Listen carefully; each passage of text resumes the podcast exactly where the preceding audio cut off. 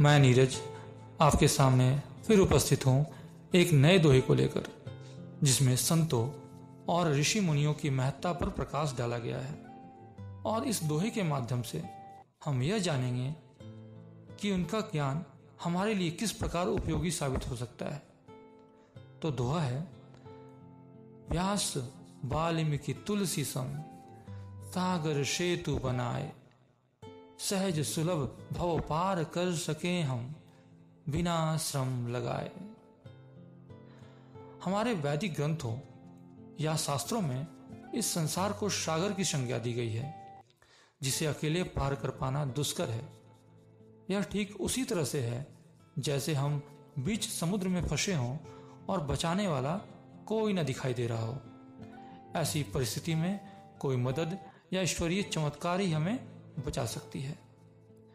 इस संसार सागर में जन्म, मृत्यु, बुढ़ापा और रोग नामक ये चार दुख हमारे पीछे लगे हुए हैं और हम चाहकर भी इससे बच नहीं सकते और हम इन दुखों के समुद्र में डूबते उतरते रहते हैं और यह सिलसिला जन्म जन्मांतर से चला आ रहा है और इसका हमें अपने कई पिछले जन्मों के वजह से अनुभव भी है। तभी तो कोई मरना, बूढ़ा होना या रोगग्रस्त होना नहीं चाहता।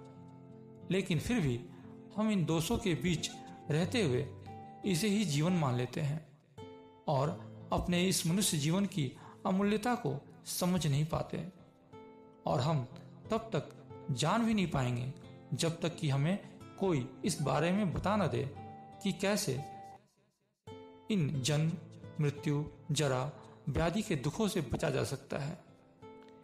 यहीं पर हमें महापुरुषों और गुरुजनों के ज्ञान की आवश्यकता होती है, जो हमें इन कष्टों से उबारने के लिए इस धरा पर बार बार अवतीर्ण होते हैं और अपने अनुभव, लेखनी और ग्रंथों के माध्यम से हमें बताते हैं कि इस संसार में इन दोषों से कैसे बचा जाए और किस प्रकार अपने मनुष्य जीवन को सार्थक किया जाए।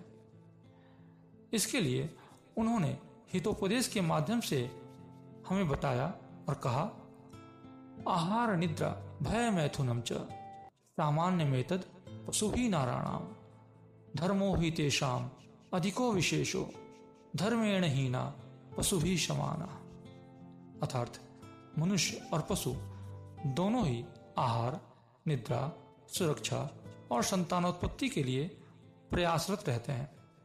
जो ठीक है जीवन और संसार चक्र को चलाने के लिए। लेकिन इनमें से एक चीज़ मनुष्यों को पशुओं से अलग करती है, वो है ज्ञान रूपी विवेक। इसी विवेक से मनुष्य पशुओं से ऊपर और श्रेष्ठ है। लेकिन उस ईश्वर द्वारा प्रदत्त बुद्धि और विवेक का हम इस संसार में दुरुपयोग करते हैं और इन चार आयामों, आहार निद्रा, सुरक्षा और संतानोत्पत्ति में ही उलझे हुए हैं और इससे ऊपर उठने का प्रयास तक नहीं करते हैं।